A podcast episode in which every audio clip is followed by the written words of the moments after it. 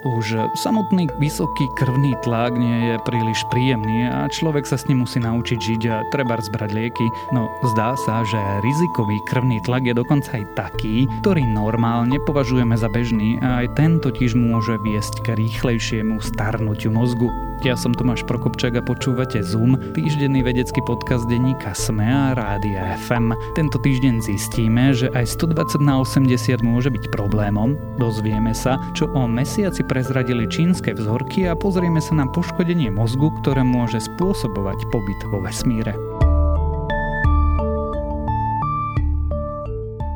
Hypertenzia je najčastejším kardiovaskulárnym ochorením, len v strednej Európe ňou trpí viac ako 50% dospelých ľudí. Národné centrum zdravotníckých informácií uvádza, že na Slovensku má problém so zvýšeným krvným tlakom až viac ako 2 milióny pacientov. Podľa nového výskumu vedcov z Austrálskej národnej univerzity má vplyv aj na mozog pacientov s hypertenziou. Je potom starší a menej zdravý. Z medicínskeho hľadiska to znamená, že je zvýšené riziko mŕtvice, srdcovo chorôb aj demencie. V štúdii, ktorú publikovali odborníci v odbornom časopise Frontiers in Aging Neuroscience, varujú, že rýchlejšie starnutie mozgu ohrozuje aj ľudí, ktorí krvný tlak dosahuje podľa tabuliek normálnu hodnotu, teda 120 na 80. Upozorňujú, že ide o dôležité zistenia, ktoré by mali byť zaznamenané do zdravotníckých smerníc. Za normálny tlak lekári označujú taký, ktorý sa pohybuje práve práve okolo tejto hodnoty.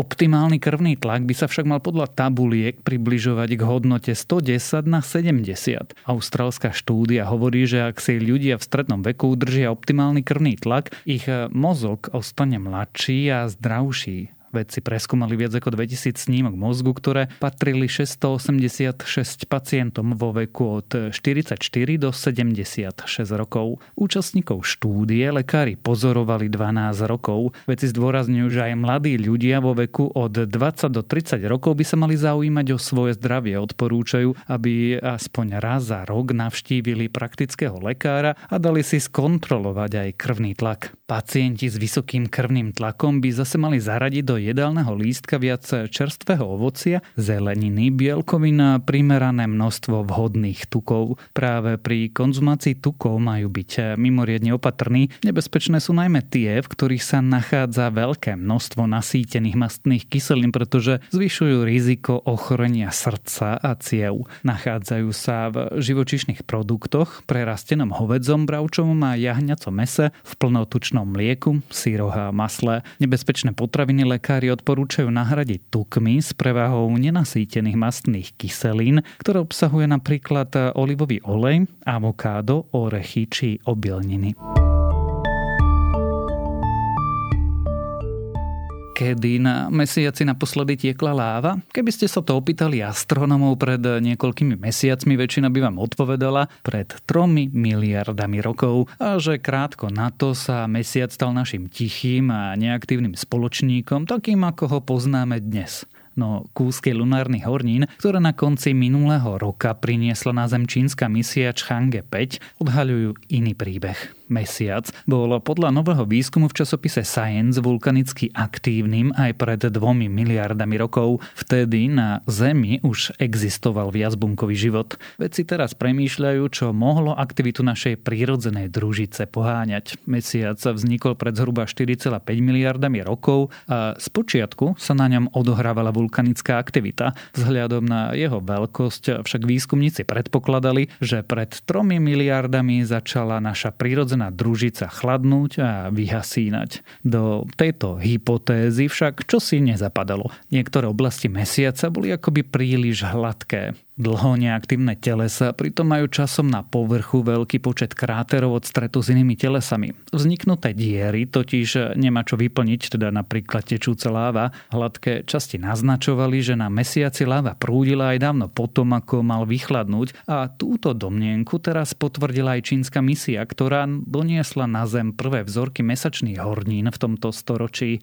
Vek hornín medzinárodný tým vedcov odhaduje na takmer 2 miliardy rokov. Vzorky, ktoré pred viac ako 40 rokmi doniesli misie Apollo, mali aspoň 3 miliardy rokov. Ide preto o najmladšie horniny z mesiaca, aké kedy vedci skúmali. Vulkanickú aktivitu mohol podľa niektorých poháňať rozpad radioaktívnych materiálov, pri ktorom vzniká veľa tepla, no čínsky lander Chang'e 5 nenašiel v odobraných vulkanických horninách dostatočné stopy po radioaktivite. Túto hypotézu teda vedci vylúčili. Iná hovorí, že dôvodom mohlo byť slapové zahrievanie. Mesiac bol pred dvomi miliardami rokov bližšie. Na svojej obežnej dráhe sa možno kýval tam a späť. To spôsobilo slapové zahrievanie, až vzniknuté trenie spôsobilo tavenie hornín. Vulkanická aktivita sa nakoniec skončila, pretože mesiac sa od Zeme pomaly a stále sa odťahuje. Každý rok sa od našej planéty vzdiali o zhruba 4 cm. Jedným z najatraktívnejších a najprestížnejších povolaní je práca kozmonauta, lenže najnovšie veci zistili, že pobyt vo vesmíre si vyberá svoju daň. Dlhodobé pobyty v kozme totiž vedú nielen k svalovej atrofii a rednutiu kosti, ale môžu spôsobiť aj zmeny v mozgu. V predchádzajúcich troch rokoch to naznačovalo niekoľko štúdií, v ktorých vedci skúmali mozgy kozmonautov pomocou rôznych zobrazovacích metód. Napriek tomu sa doposiaľ vie len málo o tom, či zmeny, ktoré lekári lekári pri vyšetreniach astronautov pozorovali sú neškodné alebo klinicky významné. Nová štúdia uverejnená v odbornom časopise Yama Neurology naznačuje, že dlhý pobyt vo vesmíre poškodzuje mozog. Ukázali to výsledky krvných testov piatich ruských kozmonautov, ktorí dlhodobo pracovali na Medzinárodnej vesmírnej stanici. Priemerný vek kozmonautov, ktorých lekári testovali, bol 49 rokov. Na ISS strávili približne 169 dní. Zdravotníci im odobrali vzorky krvi 20 dní pred odletom na ISS a ďalšie odbery postupili hneď po návrate na Zem, nasledujúce o týždeň a potom opäť ďalšie o 3 týždne. Pri analýze ich krvi sa veci zamerali na 5 dôležitých látok, ktoré naznačujú chorobný stav, tzv. biomarkery. Podľa výsledkov štúdie mali kozmonauti v krvi zvýšené 3 z 5 pozorovaných biomarkerov. Ich nárast môže spôsobiť, že sa v budúcnosti v mozgu kozmonautov rýchlejšie prejavia spôsobia neurodegeneratívne procesy, ktoré súvisia napríklad s Alzheimerovou chorobou. Okrem krvných testov podstúpili ruskí kozmonauti aj magnetickú rezonanciu a klinické testy mozgovej funkcie. Aj tieto metódy ukázali, že došlo k zmene fungovania ich mozgu. Odborníci hovoria, že poškodenie mozgu je síce mierne, ale trvalé. Podľa vedcov sa škodlivé zmeny v mozgu kozmonautov zatiaľ prejavili len zhoršenou ostrosťou zraku. Výskumníci zatiaľ nevedia, čo je hlavnou príčinou zmien v mozgu. Môže ňou byť beztiažový stav, zmeny v mozgovej tekutine alebo pôsobenie rozličných stresových faktorov počas štartu a pristávania. Upozorňujú, že hoci zmeny v mozgu skúmali na pomerne malej vzorke astronautov, je dôležité ďalej sa nimi zaoberať a podrobne ich preskúmať skôr, než budú cesty do vesmíru dostupné aj pre bežných ľudí.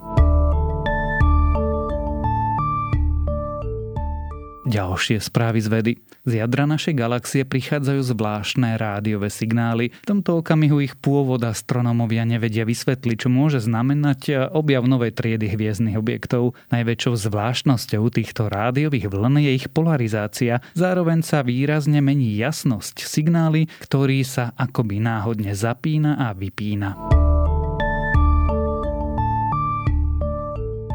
Fyzici tvrdia, že vykonali dosiaľ najprecíznejšie meranie dĺžky existencie neutrónu. Predchádzajúce meranie medzinárodný tým zlepšilo dva rády s možnou nepresnosťou menšou ako desatina percenta. Cieľom vedcov bolo zistiť, ako dlho dokáže existovať voľný neutrón mimo atómového jadra, čo je dôležité pre pochopenie podmienok v mladučkom vesmíre. Gorily nie len, že dokážu rozlišovať ľudské hlasy, nový výskum ukazuje, že tieto primáty rozoznávajú blízke ľudské hlasy aj na základe toho, aký majú k dotyčnému človeku vzťah. Gorily napríklad reagujú negatívne na neznáme hlasy či hlasy tých, s ktorými mali zlé skúsenosti.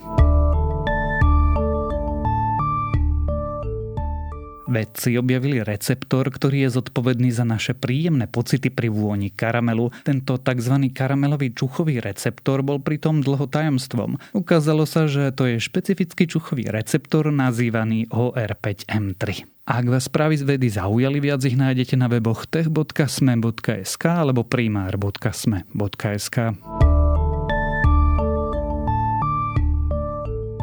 Počúvali ste Zoom, týždenný vedecký podcast denníka Sme a Rádia FM. Zoom nájdete aj vo vysielaní rána na fm vo vašich mobilných podcastových aplikáciách, na streamovacej službe Spotify alebo na adrese sme.sk lomka Zoom. Ja som Tomáš Prokopčak a texty napísali Denisa Koleničova a Renáta Zelná. Za zvuk ďakujeme Janke Maťkovej a za postprodukciu Kristine Jančovej.